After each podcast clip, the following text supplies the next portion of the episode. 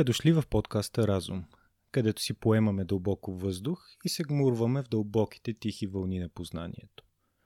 Днес ще ви разкажа двете истории на далечен Тихоокеански остров, създал собствена цивилизация в епроветка. Цивилизация, развила се в изолация хиляда години изгаснала като свещ в бурните ветрове на 19 век. Едната история описва екоцит – екологично самоубийство – на една култура, разраснала се отвъд възможностите на ограничената си екосистема. Изяла и пропиляла ограничените си ресурси и самоунищожила се в слепотата и очността си. Другата история е по-комплексна и съдържа и малко надежда за нашето човечество с неговия собствен самотен остров – Земя в безкрайния необитаем космос.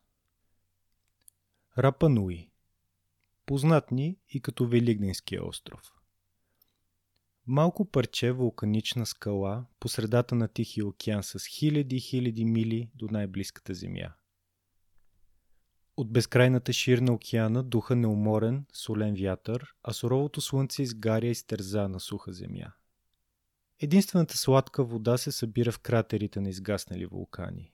Да живееш в призрачната красота на този мрачен и самотен пейзаж представлява предизвикателство. И въпреки това хората, заселили това място, създават едно от най-забележителните общества на нашата планета, развивайки богата визуална култура и драматично променяйки средата си. Най-емблематичните паметници на тази култура са камените великани, наречени Муаи. Повече от хиляда от тези високи човешки статуи са разпръснати из острова – а суровите им каменни лица, гледащи не навън към океана, а навътре, към техния остров, пазят загадката на тяхното създаване.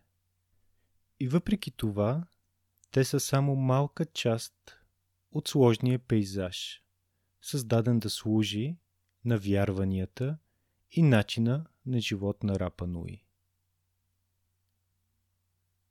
Малките размери на острова – и ограничените му природни богатства са в такъв контраст с величието на тези камени богове, че от момента, в който първите изследователи осъществяват контакта с останалата цивилизация, те се усъмняват как жителите му биха могли да постигнат това ниво на общество и култура. През 20 век когато археолозите започват да търсят отговори на някои от тези въпроси, става ясно, че някога островът е подкрепил разнообразна и богата дървесна покривка. В началото на 20 век обаче от тези дървета няма и следа, а всички муаи лежат щупени, съборени на земята пред своите ултари. Какво би могло да обясни суртините паметници и пейзажа без дървета? Няма кой да разкаже. Хората на Рапа Нуи в началото на 20 век са почти унищожени, историята им забравена. Постепенно една теория обаче става доминантна. Екоцит. Екологично самоубийство. Дали хората от Рапа Нуи са причинили своето собствено падение прекомерно използвайки природните си ресурси, за да построят муаите, довеждайки се до екологична катастрофа, унищожила обществото им. От векове Рапа Нуи е бил най-близкият пример за човешки опит в миниатюра. Неговата изолация на нашата планета отразява изолацията на Земята в космоса. И начина по който Рапа Нуи развива обществото си е добър пример и за това какво може да очакваме от другите общества с тяхната среда. Ако Рапа Нуи се е самоунищожил, тогава каква надежда има за нашата планета? Около два века след испанската инвазия в Перу, Велик ден 1722 година, холандски флот в Южното море, далеч-далеч на запад от Чили, и под тропика на Кози рога, се натъква на непознат остров, толкова обезлесен и ерозирал, че първоначално смятат неговите безплодни хълмове за дюни. Както казва капитана на експедицията. Не можахме да разберем как е възможно хората, които намерихме там, които са напълно лишени от дървен материал и силни въжета, да са били в състояние да издигнат такива изображения, високи повече от 10 метра. По-късно капитан Кук ще потвърди опустошението на острова, казвайки, че, цитирам, нямат дърва за гориво, нито някаква сладка вода, която си струва да вземеш на борда. То описва мъничките канута на островитяните, направени от парчета плавеи и залепени криволяво заедно, като най-лошите, които е виждал в Тихия океан. Голямата загадка на Великденския остров, която поразява всички ранни изследователи, е не просто в това, че тези колосални статуи стоят в това мъничко и отдалечено кътче на света, а в това, че каменните статуи изглеждат поставени там без приспособления, сякаш са спуснати от небето. Даже испанците, които открито кредитират дявола като автор на великолепието на архитектурата на инките, не са в състояние да разберат постиженията на тази култура. Камените фигури стоят там подигравателно, като се противопоставят на здравия разум. Сега може би знаем отговора на загадката и той е смразяващ. Проучванията на цветен прашец в кратерните езера на острова показват, че някога той е бил добре напоен и много зелен, с богата вулканична почва, поддържаща гъсти гори от чилийската винена палма, финна дървесина, която може да порасне голяма като дъб. Не се е случила никоя природна катастрофа. Не е имало изригване, суша или болести. Катастрофата на Великденския остров се нарича човек. Някъде през пети век от близките островни вериги маркези или гамбири пристигат полинезийци в големи катамарани и снабдени с обичайната си гама от едивни култури и животни – кучета, пилета, плъхове, захарна тръстика, банани, сладки картофи и други растения за приготвяне на плат от кора. Впрочем, не знае дали си спомняте историята на Контики.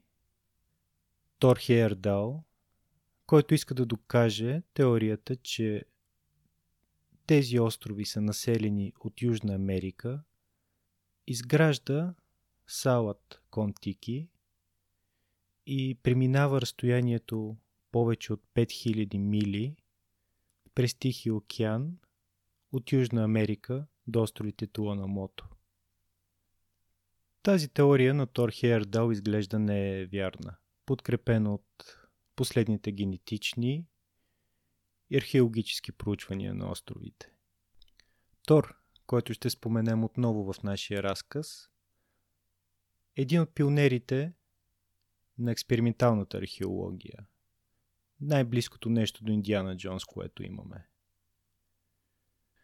За първите, които го посещават, Великнийският остров се оказва необичайно студен. Така че кокосовата палма и хлебното дърво не могат да виреят там. Но е много богат на морски дарове. Риба, тюлени, морски костенурки, морски птици. В рамките на 5 или 6 века първите заселници, които и да са те, се размножават до над 10 000 души. Много за около 150 квадратни километра на острова или около една трета от а, размерът на град София. Те строят села с хубави къщи, дървени с камени основи и разчистват най-добрата земя за замеделски полета. Те се разделят на кланове в които има всеки определен ранг. Благородници, свещеници, замеделци, войни. И може би всеки клан е имал първостепенен началник. Цар. Подобно на полинезийците на някои други острови, всеки клан започва да почита своето потекло с впечатляващите каменни изображения, които познаваме. Те са изсечени от вулканичния туф в кратерите на вулкана и са поставени на платформи край брега. С течение на времето, култът към статуите става все по-съпернически и екстравагантен, достигайки своя апогей по време на високото средновековие на Европа. Всяко поколение идоли расте по-високо от предишното, изисквайки още повече дървесина, въжета и човешка сила, за да бъдат докарани до ултарите си, наречени Ахо. Дърветата са изсечени по-бързо, отколкото могат да пораснат. Проблем, който най-вероятно е влушен и от плъховете на заселниците, които изяждат семената и фиданките. До 1400 година след Христа, в годишните слоеве на кратерните езера вече не се среща повече дървесен прашец. Гората е била напълно унищожена както от най-големия, така и от най-малкия бозайник на острова. Бихме си помислили, че на такова ограничено място, където от височината на вулкана Теревака, островитяните биха могли да разгледат целия си свят с един поглед, те биха предприели стъпки за спиране на рязането, за защита на фиданките, за пресаждане и насаждане на нови дървета. Бихме си помислили, че тъй като дърветата стават все по-оскъдни, издигането на статуи ще бъде намалено или даже спряно, а дървесината ще бъде запазена за основни цели, като строителство на къщи и на лодки. Но това не се случва. Хората, които отсичат последното дърво, могат да видят, че то е последното. Могат да знаят с пълна сигурност, че никога няма да има друго. И така или иначе го отсичат. Цялата сянка изчезва от тази бедна земя, с изключение на острите силуети, хвърлени от вкаменените предци, които хората обичат все повече, защото ги карат да се чувстват по-малко сами. Те пазят все още няколко канута, подходящи за риболова в дълбока вода. Но все някога идва денят, в който последната добра лодка изчезва. Тогава хората разбират, че повече не могат да разчитат на морето и още по-лошо, че няма начин да избягат. Думата за дърво, ракао, става най-скъпата в техния речник. Войни избухват на древни дъски и проядени от червеи, парчета, плавей. Те изяждат всичките си кучета и почти всички гнездови птици, а непоносимата тишина на мястото се задълбочава и от мълчанието на, животните, които вече не го обитават. И сега на острова не остава нищо, освен муаите, камените великани, които погълнаха земята. И все пак те обещават връщане на изобилието, само ако хората запазят вярата си и ги почетат по подобаващ, по-грандиозен начин. Но как ще ви заведем до ултарите? Питат разбарите, каменоделците. И муаите отговарят, че когато дойде времето, те ще отидат там сами. Така, звукът от чукане все още звънти из кариерите – а по стените на кратерите оживяват още стотици нови гиганти, които порастват още повече. Сега, когато вече нямат нужда от човешка помощ, за да се придвижват.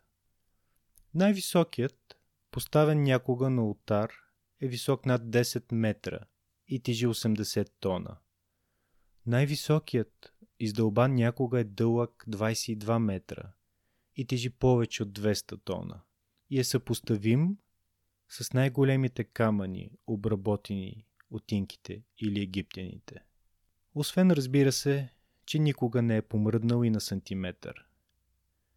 До края на цивилизацията на Рапа Нуи има повече от хиляда муаи, по един на всеки 10 островитяни в нейния разцвет.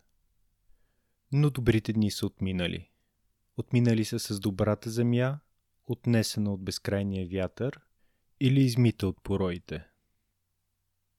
Хората на Рапа Нуи са съблазнени от своеобразен прогрес, който се превръща в мания. Идеологическа патология, както го наричат някои антрополози. И така, когато европейците пристигат през 18 век, най-лошото е свършило.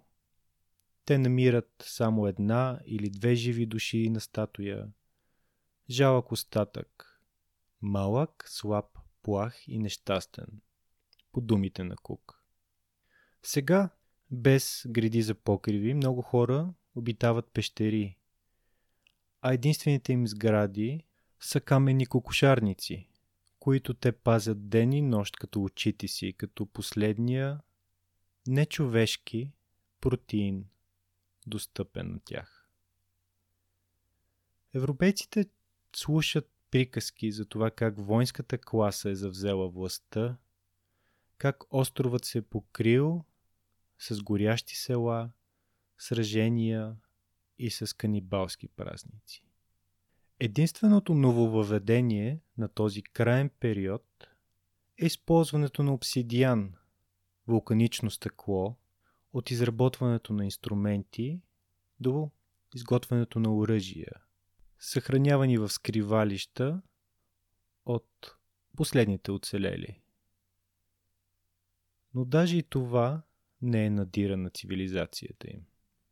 Между посещението на холандците през 1722 и когато Кук пристига 50 години по-късно, хората отново водят война помежду си. Но този път и срещу предците си. Кук намира муаи съборени от техните платформи, щупени и обезглавени, а техните руини покрити с човешки кости. Не знаем какво точно се е случило. Може би е започнало като върховно зверство между вражески кланове, подобно на европейските нации, бомбандиращи катедрали през Втората световна война. Може би е започнало с разбиването на уединението на острова от непознати, с плаващи замъци, с невообразимо богатство и сила. Тези притежатели на дърво, са били също носители на смърт и болести. Разправите с моряци често са завършвали с туземци застреляни на плажа.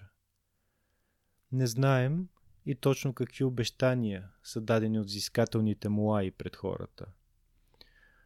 Но пристигането на външния свят най-вероятно е разкрило някои иллюзии за култа към тези статуи. Заменяйки натрапчивото вярване с еднакво натрапчиво разочарование. Каквато и да е причината, разрушенията на Рапано и бушуват поне 70 години. Всеки чуж кораб вижда все по-малко изправени статуи, докато един ден нито един гигант не е останал да стои на ултара си. Работата по събарянето трябва да е била изключително трудна за малцината потомци на строителите. Нейната задълбоченост и обмисленост говорят за нещо по-дълбоко от клановата война. На народ ядосан на безразсъдните си бащи. На един бунт срещу мъртвите.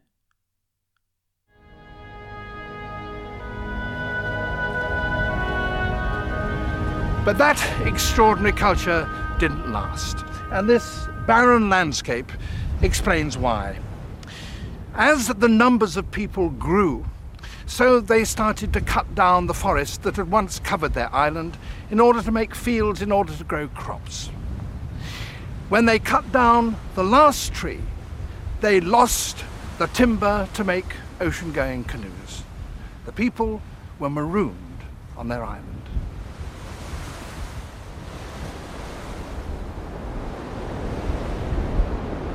Nonetheless, their numbers continued to grow. Soon, they had far outstripped the land's capacity to feed them all, and faced with starvation, warfare broke out.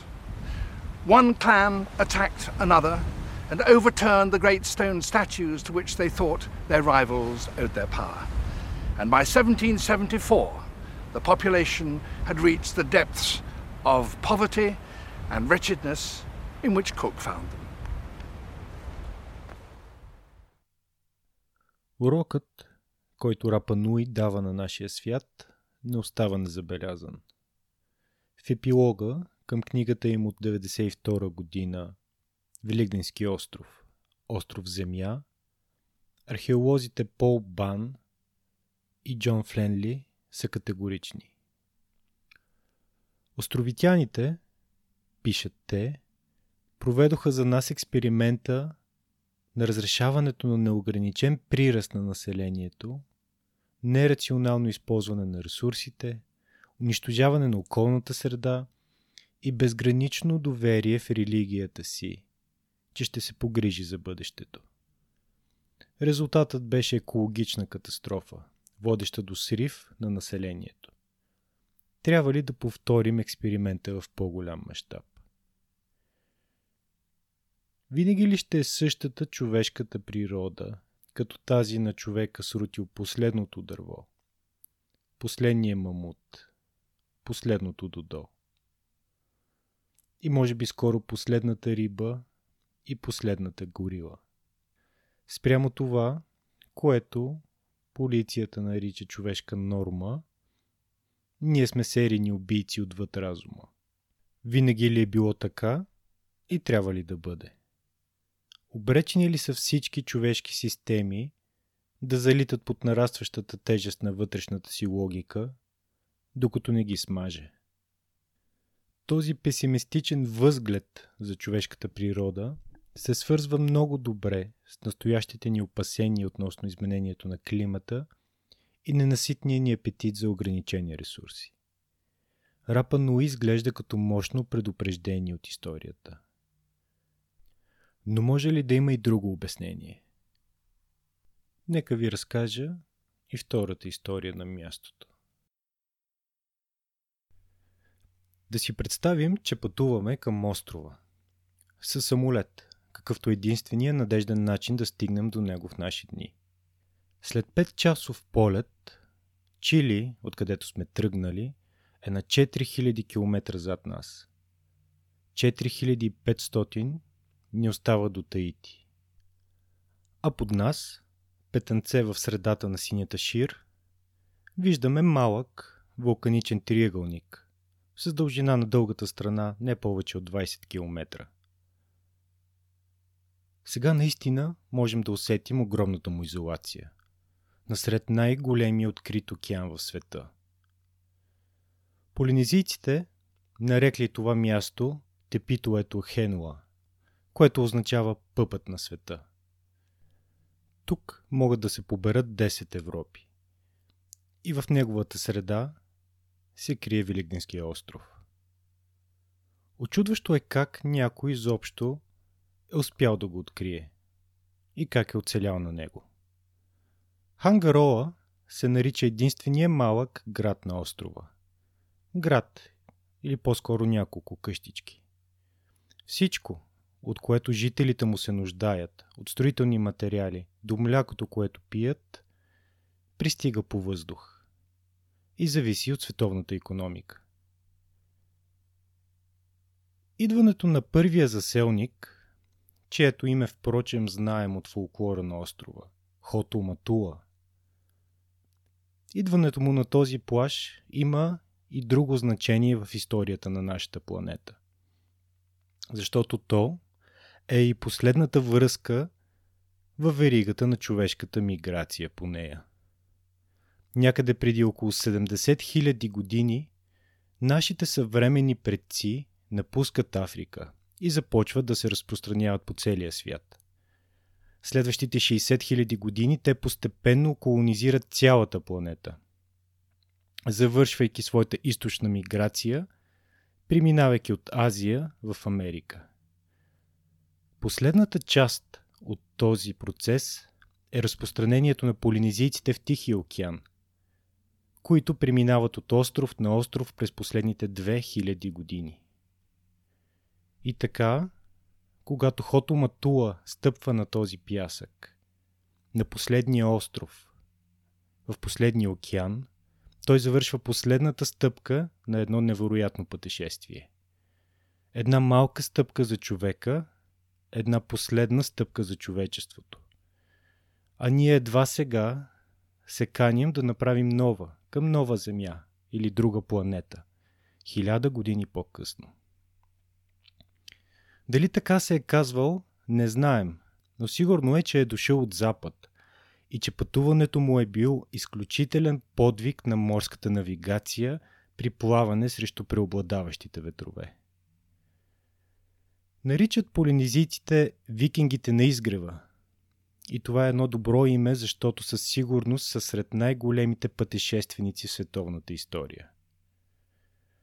Това, което им позволява тези подвизи, е технологията на двойното кано. Идеята да се замени стабилизиращия аутригер с друг корпус.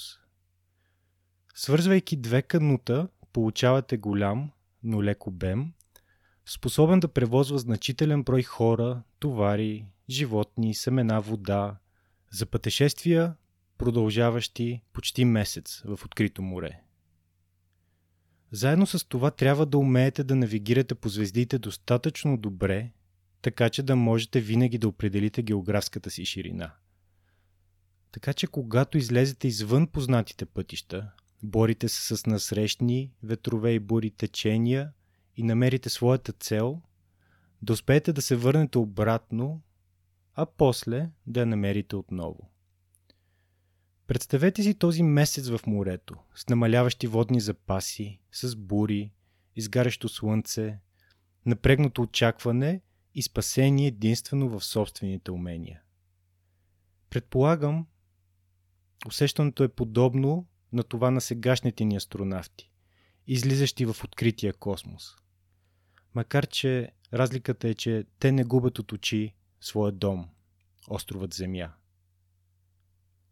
Защо ви обяснявам това? Искам да подчертая, че това са били изключителни хора – иноваторите, стартъп културата, кикстартерите, Елън Мъсковете на бронзовата епоха. Хора, които освен идеи и много, много добре знаят какво правят. Е, някои от вас ще кажат, да, но всички от тези венчър стартъпи, объркали пътя си и не намерили острова, просто поради липса на късмет, те не са ни оставили наследство – не чуваме гласа на черните лебеди на Тихия океан. Да, но късмета на първите жители на Рапа Нуи не омалуважава това им постижение. Късмета е на страната на умелите. Когато за първи път пристигат тук, заселниците имат само това, което са донесли със себе си и ресурсите, които островът може да предложи. Кога всъщност пристигат те? е въпрос, който е обект на спор. Някъде в първите векове след Христа, 800-та година, 1000-та, 1200 Знаем, че до 1400-та година дърветата, за които говорех, първата част вече са изсечени. Та трябва да е бил в някакъв период преди това. Защо това е толкова важно? Наистина ли трябва да сме по-точни? на който и да е друг Тихоокеански остров, може би не, но тук го правим заради муаите. За да разберем напълно постиженията на хората, които са направили тези фигури, се нуждаем от някакво усещане за това колко дълго време отнела културата им. Разбира се, като всяка друга човешка идея, изграждането на статуите започва бавно. Свитилищата са малки, отделно за всяко семейство. Помислете си за пример колко е напреднал полетът на човека във въздуха след първият такъв на братя Райт през 1903 година. Помислете за скромното начало преди тези 120 години, няколкото десетки метри, които братя Райт изминават, и 4000 километра, които ние лесно може да преминем от континента до нашия остров. По подобен начин, с течение на времето, светилищата Ах остават все по-обширни, статуите стават все по-големи, по-грандиозни и по-стандартизирани. Това не се случва за много кратко време. Това отнема няколко поколения. Нещо повече, това трябва да са били години, векове на устойчиво развитие, колкото и банално да звучи това днес. На време, в което животът е толкова добър, че хората могат да отделят ресурсите и енергията за тази трудна културна и артистична дейност. Ще кажете, скептиците сред вас, пирамидите, зигуратите на древен Египет или древните инки ацтеки, те не са били белег за общо добруване, а за огромен дисбаланс в отделно, цивилизовано, но свръхнеравно общество. И основите на тези огромни каменни монументи са изградени от човешки кости и сълзи. Но все пак не забравяйте, че тук става въпрос за фамилни фигури, за статуи на починалите предци от собствения клан и семейство. Така че все пак има добра възможност, подобно на културата на Средиземно море, на места, да е имало и елемент на егалитарност, демократичност даже, в тази обща система от вярвания, която свързва острова.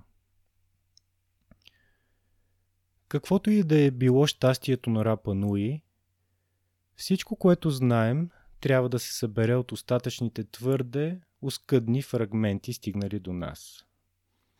Няма писмена информация и устната история е свързана с това, свързана с това далечно минало, само с най-крехките нишки и най-беглите истории. Учените непрекъснато разкриват повече от тази картина.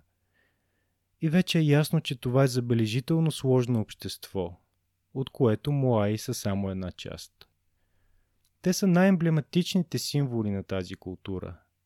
И много време е отделено за изучаване на начина, по който са произведени и преместени. Защото е важен. Защото, ако успеем да разберем ролята им в системата от вярвания на Рапа Нуи и как те са направени и транспортирани, ще бъдем в много по-добра позиция да преценим дали конвенционалната история за срива на цивилизацията им се подкрепя от доказателства. Нека пробваме. Почти всички статуи са издълбани от сравнително мек камък, наречен туфа, оплътнена вулканична пепел, и всички те са изсечени от кариери по склоновете на единствения вулкан на острова – Рано Рарако. По време на основния период на кариерата, вероятно от около 1200 до 1600 години след Христа,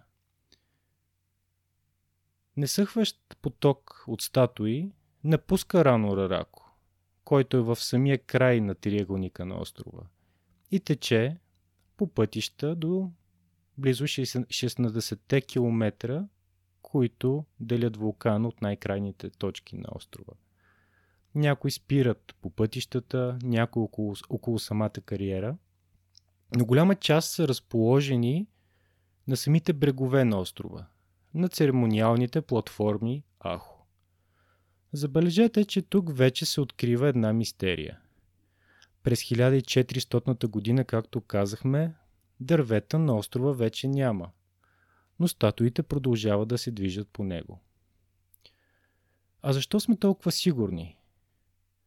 Знаем тези дати по-точно отколкото датите на заселване, защото радиоизотопното датиране на артефакти, създадени от скали, в случая статуи и сечива, както и сундирането в ежегодните наносни и почвени слоеве, са сравнително, сравнително точни методи, които ни дават достатъчно информация за възрастта на това, което изследваме. Усилията, необходими за изработката на статуите, са достатъчно впечатляващи. Но и платформите Ахо, на които стоят, са еднакво предизвикателни за изграждане. Направени са от големи, напасващи се без хоросан камъни, способни лесно да издържат теглото на муаите от няколко десетки тонове. А пред тях обикновено изграден сложен площад от, от морски камъни в геометрични форми, които завършват обширен, интегриран, общ ритуален пейзаж по целия бряг. Някои от статуите носят и големи червени покао. Техните прически или кръгли шапки, направени от скория, различен камък от друга кариера. И всяко от тези покао също тежи няколко тона. Изглежда сравнително ясно как оригиналните скулптури са се справили с задачата си. В стената на кариерата от туфа се врязват очертания, след което се правят дълбоки разрези от страни, за да образуват тялото и се оставя кил от долната страна на статуята, която да я поддържа. Целият муай се оформя, докато в крайна сметка този кил не, би, не бива отрязан и статуята е готова да се премести към новия си дом. В а, друг пример за експериментална археология, Хайердал работи с хората от Рапа Нуи и демонстрира как малка група мъже могат само за 9 дни от очертаването на скалата, използвайки само сечива от по-плътен камък, да изготвят разпознаваем образ на Муай. Това, което става ясно от този експеримент е, че въпреки техния огромен размер, сравнително малка група хора може да изработи, макар и грубо, една от фигурите за съвсем кратко време. Докато Хайердал и ние сме уверени, че разбираме как са създадени статуите, не знаем много за това каква е била функцията им. Техните платформи с много голям плац пред тях със сигурност са били за някакъв тип церемонии, но не знаем точно какви. Всичко, което имаме, е ограниченото свидетелство от първите европейски разкази, които казват Островитяните проявяват уважение към тези неща. Понякога те коленичат пред тях, понякога палят огньове. Други разкази за муаите и начинът по който Рапануи ги почитат, нямаме. Това, което виждаме днес, това чудно, грандиозно творчество, се е развило постепенно, както говорихме, с малки стъпки, подобно на все по-големите храмове на Аврамовите религии, започнати от пещери в хълмовете, през малки камени алтари и стигнали до катедралния храм Свети Петър, например. Една или повече малки групи от хора с течение на времето тества и развива един символ и осъзнава, че това, което са създали, изразява перфектно това, в което вярва. И предава тази традиция нататък, за да бъде, за да бъде доразвита от следващото поколение. Всичко това означава едно устойчиво, много успешно общество. В първите си няколко века на острова Рапонуи процъфтяват и населението нараства. Статуите и техните платформи започват да се изграждат по целия остров. Понякога в сами, по две, но понякога в значително по-сложни формации. Хората са живеели в малки населени места и били базирани на семейни или кланови групи. Но общностните усилия, необходими за изграждането и поддържането на статуите, показват, че са били много кооперативно общество. Всяка една година все повече муаи са били издигани в чест на предците, подсилвайки общата система от вярвания на всички. Но както казахме, тези фигури не гледат в морето. Защото муаи не очакват нищо друго да дойде от него. Вместо това те гледат към вътрешността на острова, и наблюдават живота на своите създатели, на своите деца. Не можем да бъдем 100% сигурни, но най-вероятно, след като островът е бил заселен, да е прекъснал всякакъв контакт с другите полинезийски групи.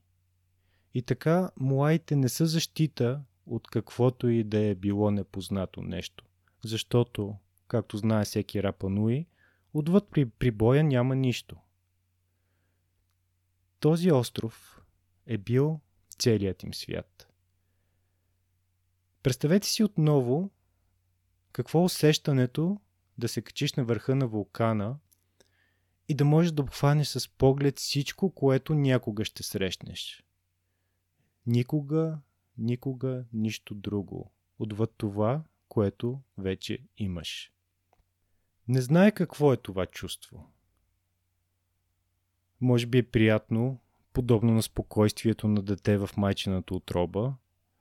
Може да е клаустрофобично. Но най-малкото това предполага особена връзка с всяко живо и абстрактно същество на острова. Човек, животно, дърво, муаи. Предполага връзка с Рапа Нуи като остров, подобно на тази, която човек има със собствения си дом. Да се върнем на Хередал. Островитяните, които така уверено са се били захванали да издълбаят Муаи, са съвсем неуспешни в друго начинание. Да му демонстрират как могат да преместят една от тези статуи. 180 от тях, за разлика от 20-те, които обработват статуята, успяват с помощта на въжета да преместят статуята на стотина метра. Но веднага става ясно, че ако продължат, биха я повредили значително. И следователно трябва да използват някаква по-сложна система. Каква е била тази система? Не мислим, че има един отговор. Логиката диктува, че са били преместени хоризонтално. Все пак някои от младите изминават а, почти 15 км до крайните си места по крайбрежните платформи. Допълнително островът е пресечен от мрежа от древни пътища, които започват от кариерата. Най-вероятно използвани именно за тази цел. Както гласи древната рапануйска поговорка, всички пътища започват от рано Рарако. Този пъзел за начина на тяхното придвижване стига точно до сърцето на нашето сегашно разбиране за Рапа Нуи и какво е причинило опадъка на тяхната култура. Възможно ли статуите да са доминирали живота на острова до такава степен, че хората да са отсекли дърветата си, за да осигурят валяци и лостове за движението на тези левиатани? Изчистен ли е островът напълно, за да отглежда храна, която да поддържа огромната работна сила, която трябва да се труди, за да продължи тяхното производство и разпространение? И имало ли е някакъв кризисен срив, предизвикан от натиска на разрастващото се население и експлозивно намаляващите ресурси? Това е традиционният разказ за екоцида, първия, който ви разказах. В основата на този разказ за срива стои имплицитното предположение, че самите Рапа Нуи са виновни за унищожаването на островния рай, който те са открили и заселили. И наистина, когато първите заселници идват на острова, те намират рай. Намират остров покрит от гъста субтропична гора, която се състои от поне 20 вида дървета и храсти, доминирани от огромен вид палма – растяща само тук и осигуряваща ядки, дървесина, сироп, подобно на кленовия, лико за въжета, сянка под слом и въобще всичко, от което няколкото заселници биха се нуждаели. Може да е бил рай за няколко, но не за достатъчно хора. Колко точно са могли да живеят на острова без никакви усилия?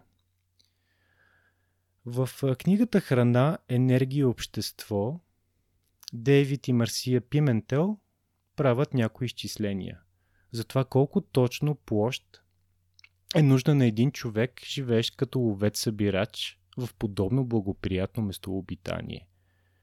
15 декара. казват те. Като тази площ се увеличава до около 1400 декара в пределни среди, като пустини или северните тундрове и степни райони. Това им изчисление е базирано на изследванията на няколко от останали подобни групи хора. Та при оптимални условия и в първоначалния си вид, островът може да издържа популация от около 110 човека. Забележете, че изчисленията за населението на Рапа Нуи в, в неговия разцвет е за между 10 000 и 15 000 души, което е далеч-далеч отвъд тази малка бройка. Впрочем, ако го сравним с гъстотата на България, която е около 64 души на квадратен километър, това означава, че на територията на острова отново ще се съберат 10 000 души за същата площ. Което мисля, че може да ни говори много за степента на организацията на тяхното прединдустриално общество. И така, от самото начало Рапа Нуи са били изправени пред избор. Избор, който имаме и днес. Колко трябва да бъде населението на острова, така че животът на всички да бъде хубав. А какво по-хубаво от споделения живот си мисля аз. Явно и Рапа Нуи мислят така, защото избират, ако е бил рационален избор, да имат максимален, но устойчив брой хора в своя дом – Хора, на които палмата Рапа Нуи просто трябва да отстъпи своето място.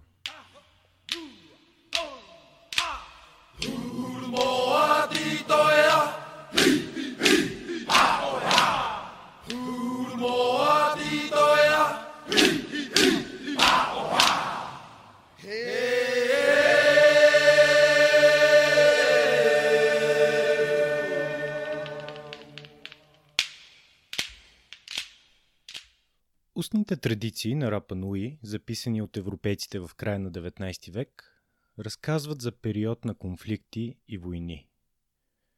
Без дървета и без достатъчно храна, казват тези легенди, островитяните се обръщат към последния източник на протеини, а канибалските празници стават част от живота. От наша гледна точка, базирането на историята, на легенди, Предполага, например, да изследваме овощарските практики в средновековна България на база приказката за тримата брача и златната ябълка. Тоест, тези истории могат да съдържат истина, а вероятно имат такава, но никога или почти никога буквална. Полинезия е добре известна с постоянните раздори между семейства, кланове, племена и острови. Всъщност е доста чудно, че сякаш Великденският остров е бил модел на мира за първите си, може би 500 години. А по всичко изглежда, че различните общности на него са си помагали взаимно в изграждането и преместването на всички статуи и платформите за тях. Но когато влизаме в контакт с тях, имаме очебийни доказателства за избухване на насилие. Например, свалянето на статуите вероятно в набези, целящи деморализирането на противника или финализиране на унищожението му. Освен това, археологическият запис показва, че внезапно започва и масовото производство на матаа, обсидианови остриета, които вероятно са били използвани за всякакви неща от бита, но със сигурност някои от тях са били глави на копия или ножове. Много доказателства предполагат насилие но можем ли да го докажем? Всъщност новите изследвания сочат обратното. Матаа, които обикновено интерпретираме като върхове на копия, всъщност повечето от тях нямат заострен връх, като при другите примери от историята на света. Техните режещи ръбове са били използвани за рязане на растителна материя и дърво, а това което археолозите откриват на повърхността им, не е кръв, а остатъци от сладък картоф и таро, които разбира се са основите на земеделската економика, която подкрепя индустрията за изграждането на статуите, за нечийските и религиозните специалисти в обществото. Има ли и други доказателства за военни действия на острова? По отношение на намерените скелети, имаме около 2% от смъртните случаи, които можем да си обясним с насилие. Щупени черепи и кости, прорезни рани в тях, остатъци от оръжия. Но ако погледнем отново доказателствата от други части на света, това не са неестествено високи цифри. Повечето полинезийски общества са конкурентни, разбира се. И Рапа Нуи най-вероятно не е бил изключение от това. В книгата на Стивън Пинкър По-добрите ангели на нашата природа от 2012 година Пинкър систематизира примери от 20-на прединдустриални общества из целия свят. Средната смъртност от насилие при тях според Пинкър е 15%. В негово допълнително изследване за Мезо и Южна Америка, за инките, ацтеките и маите, тези общества, които нямат изградена земеделска система, смъртността сред тях е 13,4%. А в градовете на по-развитите технологично общества смъртността е била 2,7%. Имайте предвид, че Пинкър, който се опитва да докаже тезата си за намаляващото насилие с напредъка на човечеството, най-вероятно бърка ловците събирачи с прединдустриални общества, подобни точно на нашите рапануи.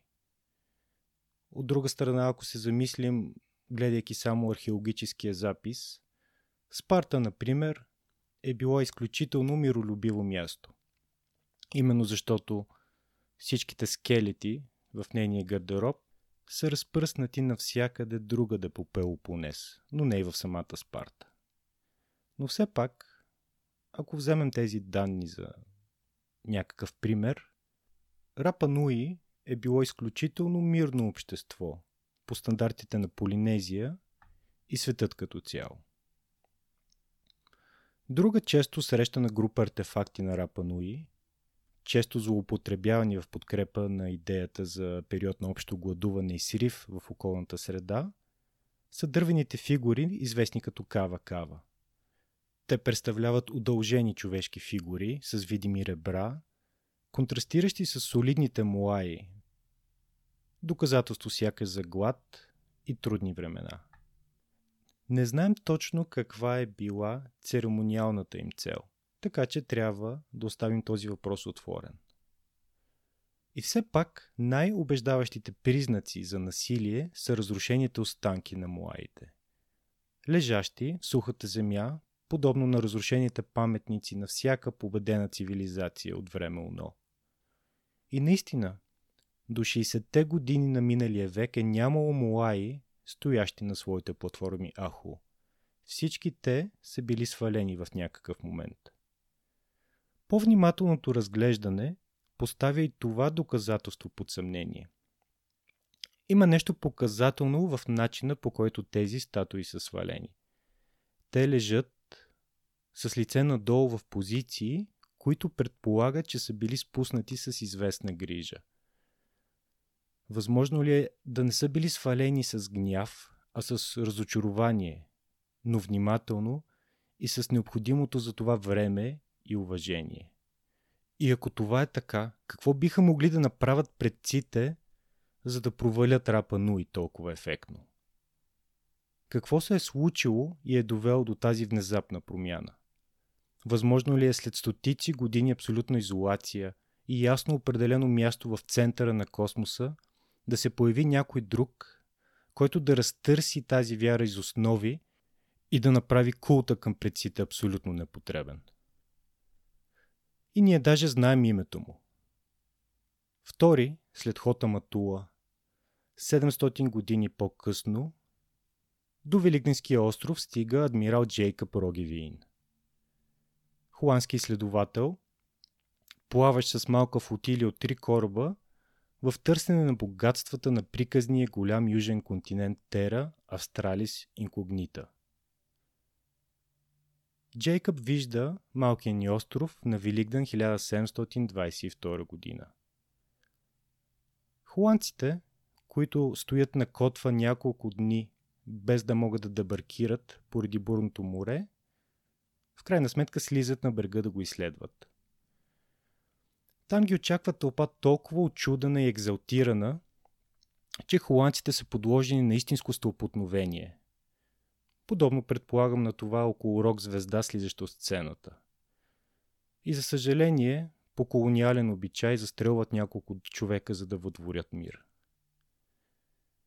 Холандците са искрено очудени от статуите, но прекарват на брега само няколко часа, не виждайки на острова нищо интересно и най-вече течаща прясна вода. И бързо се отправят на запад в търсене на по-големи богатства. Но последствията от това кратко посещение ще са огромни. Островът сега има име, географска ширина и дължина. Скоро ще се появи и на картите на Европа, което ще привлече на острова други, не на последно място заради приказките за крайбрежие, покрито с гигантски идоли. Представете си обаче светът на Рапа Нуи и какво означава за тях този контакт. Те не само не са сами, но и са абсолютно подвластни на тези бели богове, плаващи в крепости от безценното ракао, дърво и раздаващи невидима смърт по въздуха. На светът на Рапа Нуи кацва летяща чини от напреднала, но изглежда враждебна цивилизация. И докато ние гледаме в звездите с очакване, представете си изненадата ни, ако Слънчевата система, например, беше в някои от облаците от космически газ и ние не знаехме, че има други звезди, други светове, че Вселената е неопятна. Та представете си изненадата ни тогава, когато най-сетне ни посети летяща чиния. За съжаление, мускетите изглежда не са единствената невидима смърт, която ще покуси островитяните.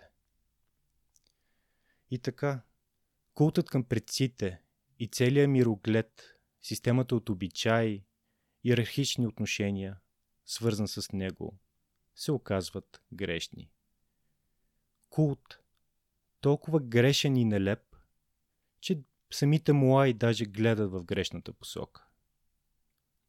И така Рапа Нуи трябва бързо да променят из основи разбирането си за света. Като първи европейски посетител на Рапа Нуи, Рогевин е първият, който започва да задава въпроси. Цитирам. В началото тези камени фигури ни накараха да се очудим неимоверно, тъй като не можехме да разберем как е възможно хора, които са лишени от тежък или дебел дървен материал, а също и от здрави въжета – да са успели да ги издигнат. Какво ни казва Рогевин? За толкова кратко посещение всъщност доста. Муаите все още стоят на своите ахо. Настъпило е бъзлесяване, но в никакъв случай не е пълно. Има заседени множество яма, слада картоф, захарна тръстика. Това не изглежда като общество, което тук що е претърпяло гражданска война, глад и канибализъм. Посещението на Рогевин в Рапа Нуи съвпада с първата публикация на Робинзон Крузо и приказките за канибализъм са част от тръпката от тези пътешествия. Канибализмът в тези общества обикновено има обреден, религиозен характер, а и нямаме никакви доказателства за такъв на острова. Когато го видим в археологическия запис на някоя култура, е доста ясно какво се е случило – Виждаме разфасовани кости, кости в гарнета и прочее. А тук нямаме такива. Рогевин ни казва още, че хората показвали всеки знак за приятелство и че не е видял оръжия. Както разбира се и ние бихме скрили ядрените глави от летящата чиния. Не само статуите все още са стояли, но явно все още били и почитани, тъй като хората парили огньове и коленичили пред тях. Няма нищо в доклада му, което да ни говори, че тази култура е била в упадък. Но нека отговорим на основния му въпрос. Как са застанали муаите. Ходещи муаи в реалния живот може да звучат абсурдно, така както и дракона в легендата за златната ябълка, но муаите правят точно това в легендите на Рапа Нуи. И легендите понякога могат да ни насочат към факти. В случая правдоподобно обяснение как са били преместени муаите. През 2012 година двама американски археолози Каро Лито и Тери Хънт започват да разглеждат отново спорния въпрос за това как са били преместени статуите. Те забелязват значителни разлики между муаите седящи на Ахо и така наречените пътни муаи, статуите, които изглежда са били изоставени, докато са били местени из острова. И двамата имат прозрение. Могат ли тези статуи да бъдат преместени и изправени? Цитирам. Разликата между статуите на пътя и статуите на брега е като между нощта и деня. Когато погледнете само пътните статуи, виждате, че те са оформени по начин, който не им позволява да се изправят. Рапа Нуи внимателно са конструирали тези статуи и е трябвало да изяснят всички детайли. Центърът на тежестта, дебелината на основата, ъгълът на формата, които са жизненно важни по отношение на възможността на статуята да се движи. Именно точката на падане, която извън основата, прави възможно нейното движение. Поставя я в динамично положение, така че всичко, което трябва да направите, за да я раздвижите, е да добавите леко люлеене. И тя започва да ходи. Подобно е на начина по който наместваме хладилник, който преди това сме наклонили достатъчно. Но не съвсем така, че да падне. Използвайки намалена статуя на основа на размерите на пътните мулаи, малък екип студенти е в състояние да го движи, изправен в вертикално положение, използвайки само собствената му инерция и равновесие. Трябва да е било невероятна гледка, казват археолозите, особено когато се движат по-високите. Станали като живи, те наистина вървят.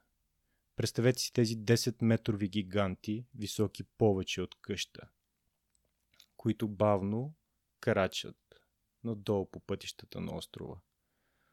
И разбира се, процесът се е променил с течение на времето, както и формата на самите муаи. Тъй като дърветата стават все по-оскъдни, Рапа Нуи може би е адаптирал своите техники. Типичен пример за технологична иновация поради ограничени ресурси. Възхитителна е била инженерната им мисъл, свързана с обработката и използването на камъка. Не морето си мисля е била тяхната среда, тяхната Мадре Дел Мундо, като на другите островитяни. Нито въздуха, както степните народи, или гората на тропическите. Този народ е каменен и това определя и начина им на мислене. И все пак остава проблема с дърветата. Имаме около 1000 муаи на острова. Но от друга страна имаме изчислени 16 милиона палми по времето на пристигането на първите заселници. Ако определим щедро по около 1000 трупи, необходими за статуя, ни остават 15 милиона дървета, които просто липсват. Тоест те със сигурност не са използвани само за транспортиране и изграждане на Ахо и Муаи. Освен това, ако Рапа Нуи се тревожат за изчерпването на дърветата, те със сигурност не се държат така. Виждайки таланта им в други аспекти на живота, трудно можем да повярваме, че няма да видят такъв очевиден проблем и образно казано да отрежат клона, на който седят. Така че защо са го направили и довело ли е това до тяхното падение? Рапа Нуи е вулканичен остров, сравнително голям, разположен толкова на юг и надолу в югоисточната част на Полинезия, че климатът му става почти умерен, т.е. подобен на този в Южна Европа, например. Геологията му е доста стара. Така че комбинацията от тези фактори означава, че почвите имат по-малко хранителни вещества, отколкото биха имали на други млади вулканични острови по-на север. Както си говорихме, горите на острова могат да поддържат не повече от 110 души, които не разчитат на морето, а населението на острова е нараснало далеч отвъд това. Морето, както изглежда, поради бурните води и липсата на коралов риф, е било опасно и непредсказуемо. Така че замеделието е било единствения устойчив начин за увеличение на населението. И съответно почвите на острова са се нуждаели от източник на хранителни вещества. И така Хото Матуа и първите заселници са се заели усърдно с това, което и днес се случва на много места в тропическите гори – разчистване. С изсичането и изгарянето на дърветата, Рапануи не само изчистват повече земя за отглеждането на храна, но и обогатяват почвата с хранителни вещества от дърветата. Далеч от намаляването на предлагането на храна, отсичането на дърветата всъщност значително увеличава производителността на острова. Самата палма е изчезнала, но са открити много карбонизирани следи, идващи от времето, когато цялата гора е била изсечена и останките изгорени. По тези данни, обезлесяването започва на острова около 1250 година след Христа и завършва 400 години по-късно. Нещо повече, това обезлесяване включва големи колективни усилия. Тъй като изчислихме около 16 милиона палми, поне 400 души ежедневно са участвали в дейностите по нарязването и изгарянето. Тоест, най-вероятно повече, отколкото са работили по самите статуи. Но тук, забележете, не се е случило това, което унищожава в момент толкова много преди плодородни земи. Слашен бърн, отсичане и изгаряне. Кратковременна плодородност на почвата, след което пороите и вятъра отнасят хумуса и превръщат някога богатата гора в пустиня. Всъщност се е случило на едно единствено място на острова – полуостров Пойк, което е първата зона, която е обезлесена – почвата бързо е отнесена, изглежда, че Рапа Нуи са се отказали от всеки опит да отглеждат неща тук. Хълмовете са обсипани с петна от гола земя без растителност, където бурните води и вятъра са измили почвата в морето. Но въпреки, че Рапа Нуи са се отказали от битката тук, те бързо са си взели бележка и на други места на острова те се представят далеч по-добре. Всъщност те показват забележителна устойчивост и техническа изобретателност, която лесно може да сравним с уменията им за изграждане на статуи. Те стабилизират земеделското производство и разработват метод, който им позволи да запазват горния хумусния слой на почвата и да попълват хранителните му вещества. Първите европейци, които виждат този пейзаж, имат много ясна представа как изглежда плодородна земеделска земя. Земя без камъни и скали, подходяща за рао, така че земята може да бъде разорана и засята. Но ние виждаме камъни насложени навсякъде по острова. А тези камъни не са останките от изветрели основен слой, разпиляни от бурите и катаклизмите – Невероятно е, но всички те са били докарани тук и разпространени нарочно и с драматичен ефект върху земята, която покриват. Този каменен слой защитава почвата от вятър и водна ерозия, подобрява микроклимата за посевите и защитава почвата от изсушаващите въздействия на слънцето, пречи да се разпространяват и плевели.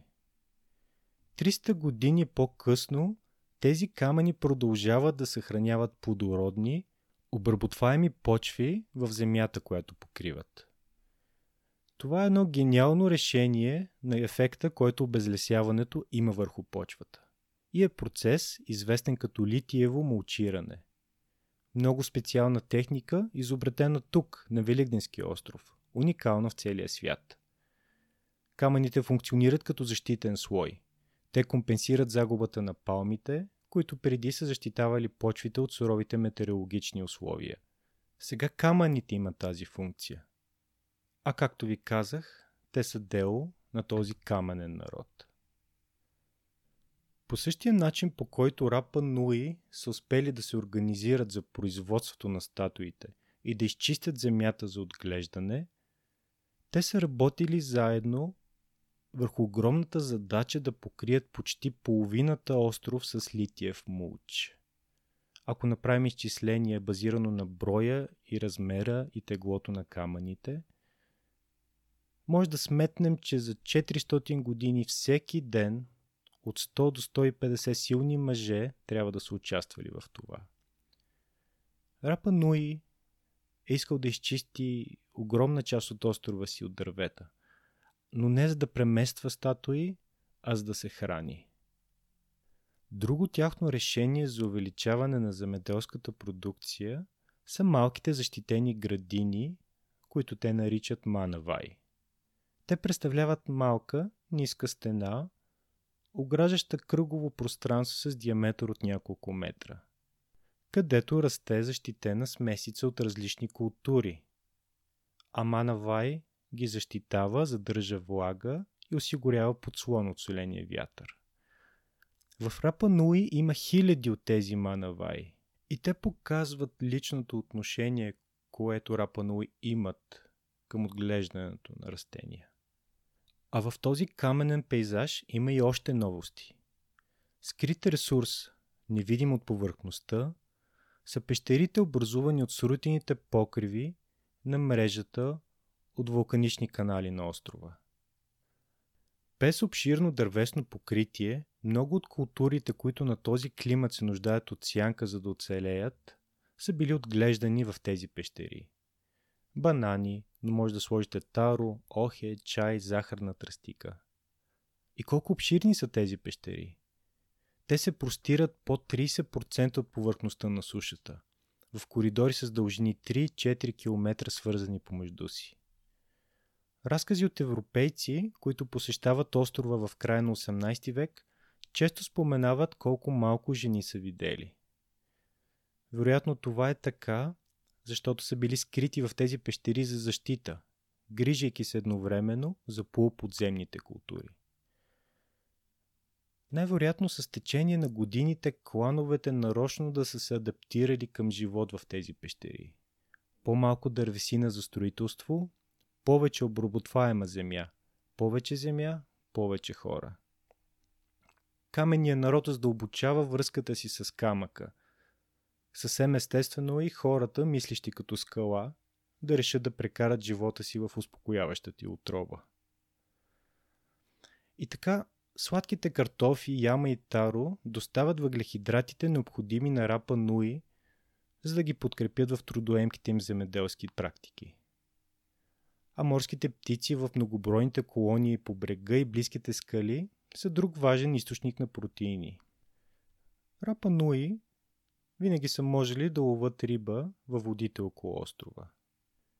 Но открития океан без риф, който да осигури защита от прибоя, както и винаги бурните води около острова, най-вероятно са ги карали да предпочитат риболова в крайбрежните води. Така че нужда от големи канута или лодки за по-далечни преходи просто не е имало. И така, най-вече с различните си иновативни земеделски практики, Рапа Нуи са изградили устойчив начин за живот в едно от най-трудните места на Земята. Това са хора, които са в състояние да живеят с предизвикателството на ограничена и изолирана среда. Хора, които разбират своя каменен остров, неговите предимства и недостатъци. Въпреки това рапа Нуи винаги е бил на ръба на сложно равновесие. Равновесие, което човешката история ни показва, може да бъде нарушено, било от бедствие, човешки сблъсък, било от преминаване на границата, в която екосистемата може да поддържа населението на острова. И тогава са избухвали конфликти, но не толкова обширни и деструктивни, колкото до сега сме си представяли. Напротив, през далечната 1722 година Рапа Нуи процъфтяват. Те изхранват голямо население, съизмеримо с стандартните на днешната ни цивилизация, и подкрепят богата, разнообразна и креативна култура. Изграждането на статуите може би е било в разгара си. Идеята, че екоцидът е поставил това общество на колене, просто не съвпада с наличните доказателства. Но, както знаем, тази култура беше унищожена и историята й загубена за нас. Така че какво е альтернативното обяснение? Лъчът светлина, с който Джейкъб Рогевин осветява това общество, е твърде мимолетен. Когато то отплава зад хоризонта, ще изминат 50 години до следващия посетител. Години трудни за Рапа Нуи.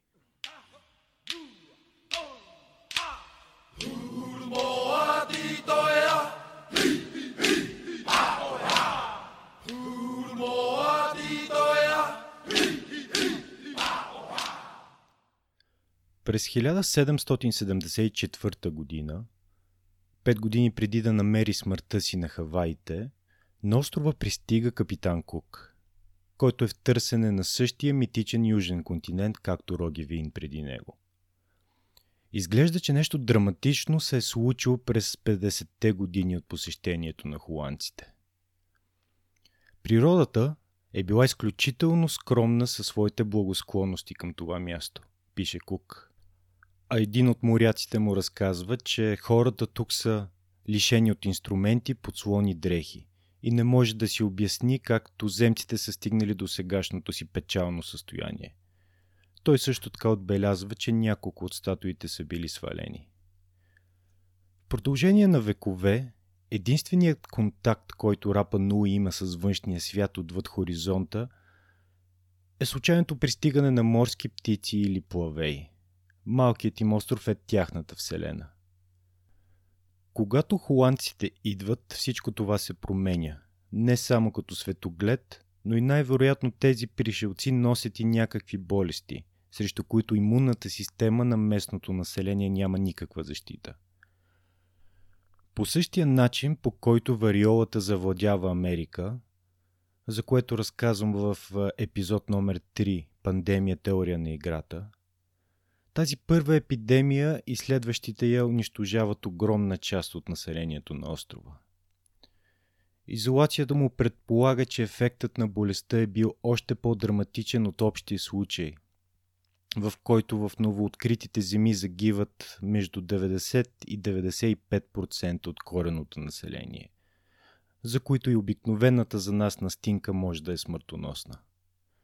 95% от населението – Помислете за вашите най-близки познати, приятели, роднини, различни специалисти с различни умения, които поддържат обществото ни. От 20 от тях изберете един, който ще оцелее. Ще бъде ли млад, здрав човек, който може да продължи да го поддържа? Или ще е дете, което не знае почти нищо за него? Или възрастен човек, който няма силите да го възстанови? Кой? Всъщност никой. Всички тя ги няма – 20-те човека около вас, вашето семейство и среда, цялото богатство на вашия общ живот, оставате само вие, сами. Посещението на Джейкъб Рогевин най-вероятно натиска спусъка за промяна на парадигмата в Вселената Рапануи. Досегът с външния свят ще унищожи основата на обществото им. Ще разруши крехкия баланс на екосистемата им – и ще убие вярата в техните камени богове, предците, които не могат да ги защитат. Когато капитан Кук пристига 50 години по-късно, белезите на тази смъртоносна зараза вече са очевидни, с признаци на болести и недохранване. Рапа Нуи са започнали болезнения процес на събаряне на муаите. С разочарование и гняв или с срам и болка не знаем – но когато някой клан се разпада, изглежда последният дълг на последните покрусени остатъци от него е внимателно да положи в земята своите камени предци. Най-голямото постижение на цивилизацията си. Така муаите няма да видят жалката смърт на недостойните си наследници, предаващи столетната си традиция. Разпада се сложната иерархия на това общество, балансиращо до сега по така тънкия ръб, без жреци и писари, владеещи тяхната собствена писменост, ронго-ронго, без кланови лидери и занайчи, без замеделци и рибари, без надежда. Но оцелелите биха могли да започнат възстановяването на Рапа Нуи и всъщност правят точно това в промеждутъците на нови нови удари от външния свят. През първата половина на 19 век през острова преминава постоянен поток от кораби, китоловни и търговски, носещи му своите смъртоносни дарове. През 1805 година тук идва американски кораб, който има нужда от работници и отвлича на сила дозина Рапа Нуи. И оттам нататък всеки чужд кораб, който се приближава до брега на Великденския остров, е посрещнат враждебно от местните жители, с хвърляне на камъни. Но естествено тези символични жестове не са достатъчни да ги защитат от съвременните оръжия. През този период всички полинезийски острови са обект на набези за набиране на работници за мините в Южна Америка. Участ по-лоши от робството. И така между 1862 година и 63 повече от 1400 рапа нуи. Половината от населението на острова тогава е отвлечено. Тези от тях, които успяват да стигнат до Перу, умират много бързо заради болестите, които ги чакат там. Особено морбили и туберкулоза. След международни протести, включително кампания на епископа на Таити, остатъците от тях са събрани и върнати.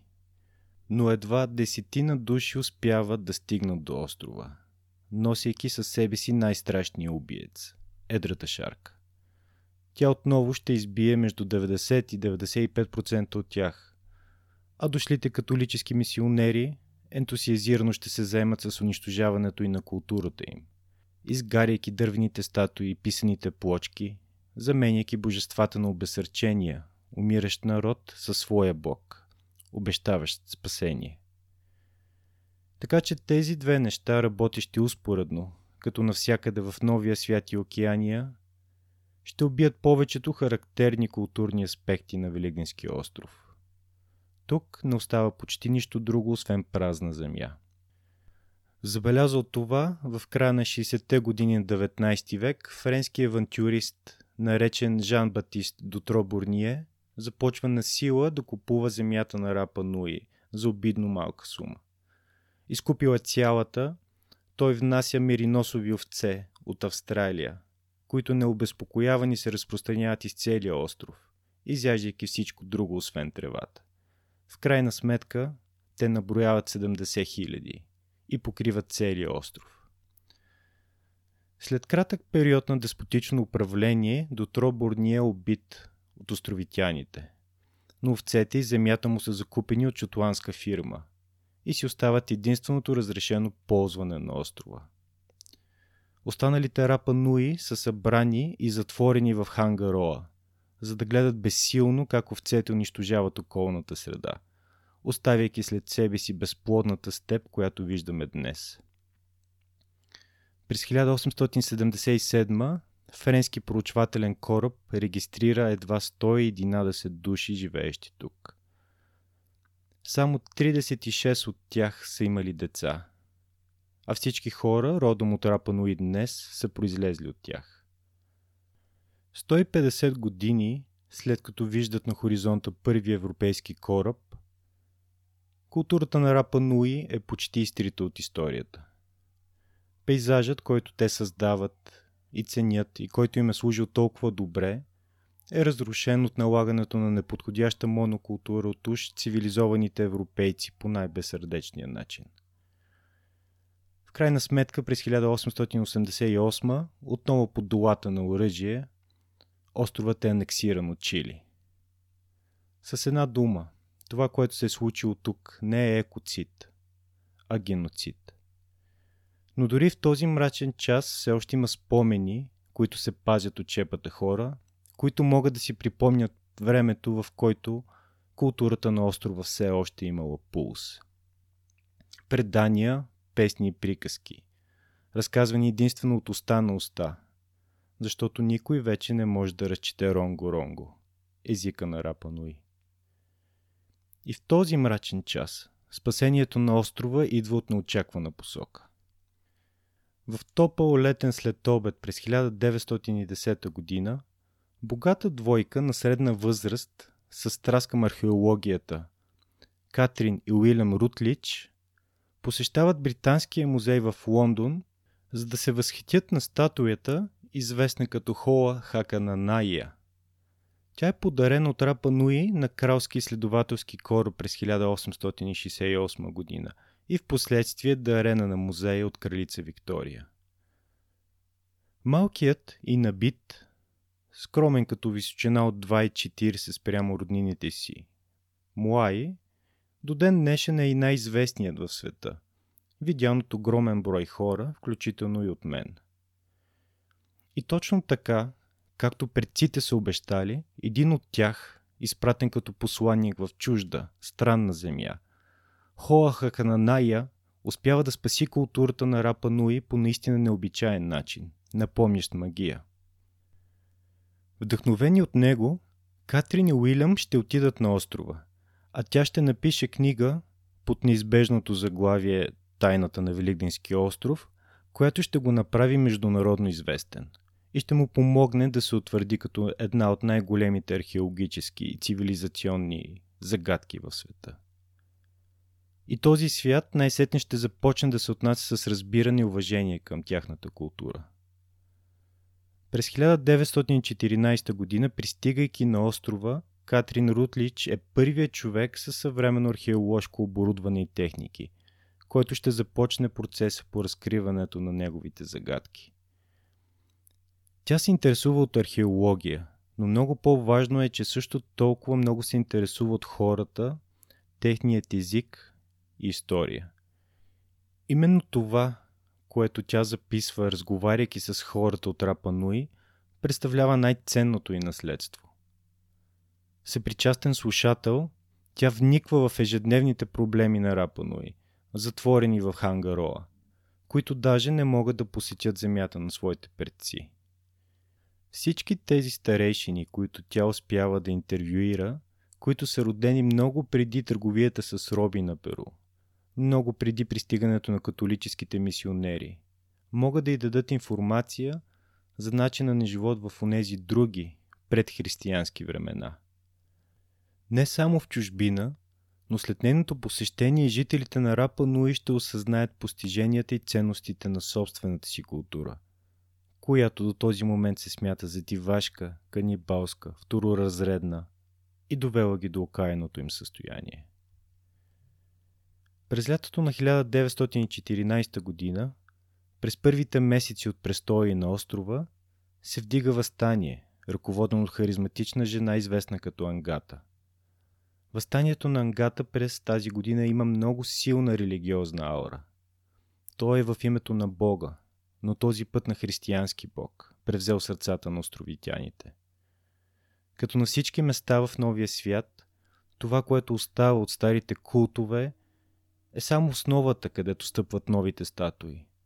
А езическите обичаи и символи покриват новия бог, украсявайки поне малко близкоисточния му нрав с местния начин на светоглед.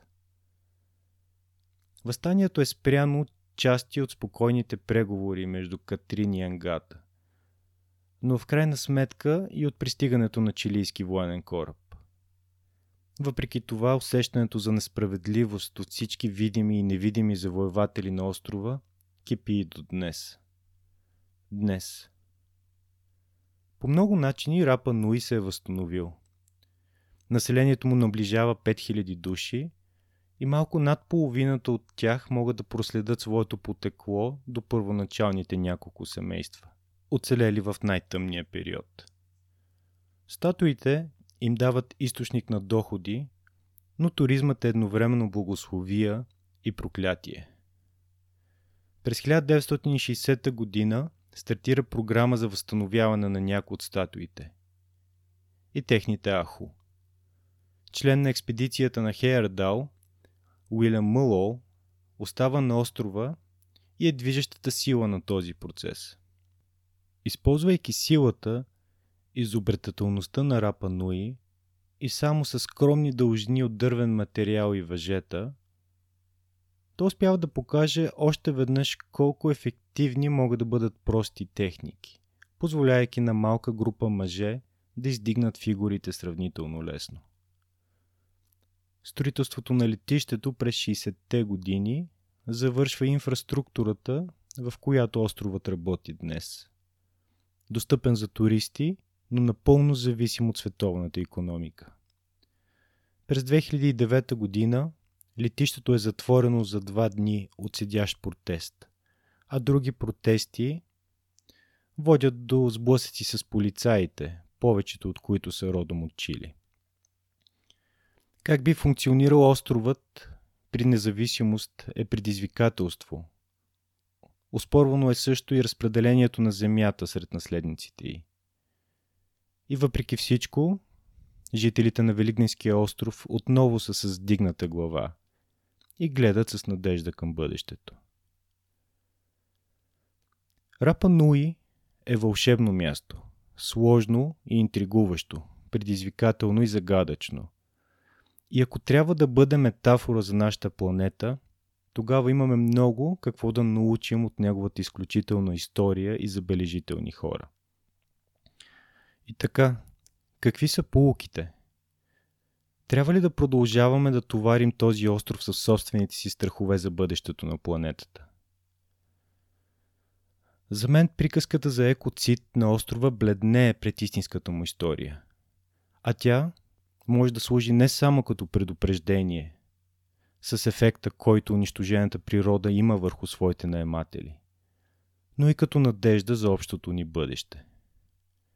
Защото вече знаем, че ако бяха оставени да се развиват сами, без контакт с външния свят, без чужди болести, без набези за роби, без мисионери и без овце, да се развиват сами предавайки своята мъдрост през поколенията, поддържайки сложното си общество с иновативните си земеделски практики. На своя малък свят видим с един поглед от върха на вулкана. Те щяха и до днес да живеят балансиран и богат живот. Рапа Нуи могат да бъдат пример за остров Земя, която може да бъде достатъчен и щастлив дом за своите домакини – пример, че в човешката природа има и достатъчно разум и доброта, така че да не сме горския пожар, за който се смятаме и който сякаш ни води към неминуем крах. Като от върха на вулкана, ние на нашата планета, която е единствения свят, който познаваме, можем да видим много ясно какво правим с Тера Мадре. Изяждайки твърде много, твърде бързо от нея, живейки живот на заем. И трябва да спрем.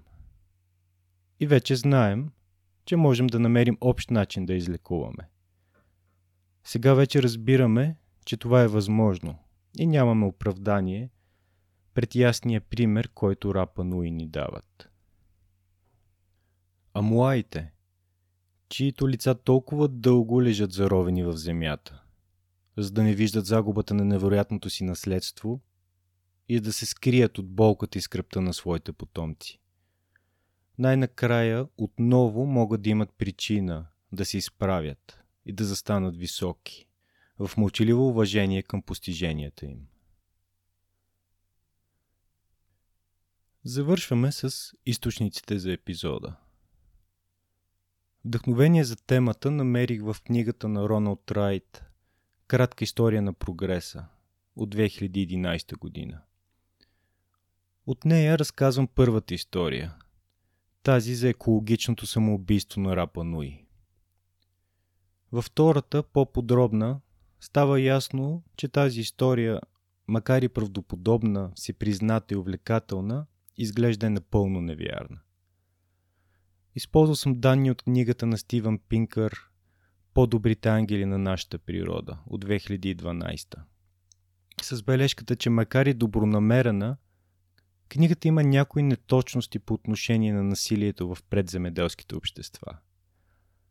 Основният източник е филма от 2018 на BBC Великденския остров Мистериите на изгубен свят на доктор Джаго Купър, който ни представя доказателствата, че унищожението на цивилизацията на Рапа Нуи е, като толкова други култури по света, причинено от сблъсъка и с глобалната цивилизация, нейните болести и агресия. В историята пропуснах другите много интересни елементи на религиозните и социални обичаи на Рапа Нуи. Тяхната идиосинкретична писменост или протописменост Ронго-Ронго, която не можем да разчетем. Едно от доказателствата за мен, че Рапа Нуи са не само развито общество, но и пълноценна цивилизация, открила писмеността самостоятелно. Не можах да ви разкажа и за култа към човека птица, развил се най-вероятно в отговор на първите контакти с външния свят. Защото знаете, птиците са били единствените, които за островитяните са можели да напуснат острова. Изглежда този култ, насочен навън, е заменил култа към предците, морално устарял след сблъсъка с външния свят. Ни ви разказах и за култа към водата, която с малко валежи и без естествени източници е била безценна, с изградени собствени светилища. Както и култът към богът създател Маке Маке и дървените фигури Муа и Кавакава. Повече за историята на една от тези фигури можете да видите във филма на Дейвид Бъри Изгубените богове на Великденски остров от 2000 година, който може да се гледа онлайн. Неговия глас в извадка от филма чуваме и в края на първата част, обобщавайки общоприетото мнение за екоцит на острова.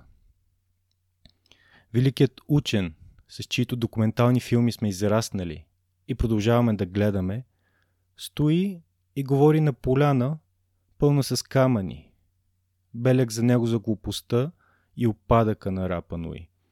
И не подозира, че в наши дни ще намерим нова, по-обоснована и по-човеколюбива теория за миналото на острова. Можете да потърсите и ефектния, но доста исторически неточен игрален филм от 1994 година Рапа Нуи с Джейсън Скот Ли, един от героите на моето филмо от детство където е разказана историята за колапса на мини-цивилизацията на острова, както и повече за култа към човека птица. Можете да прочетете повече и да видите филма за ходещите муаи в страницата на списание Nature. А всички линкове са в поста на епизода в minds.com. Завършваме с песента Уро Техами на групата Рапануи Хинариро. Песен, записана тази година. Един хубав белег, че културата на острова продължава напред. Въпреки и поради всичко. С вас беше Димитър Механджиев. Тофа Суйфула.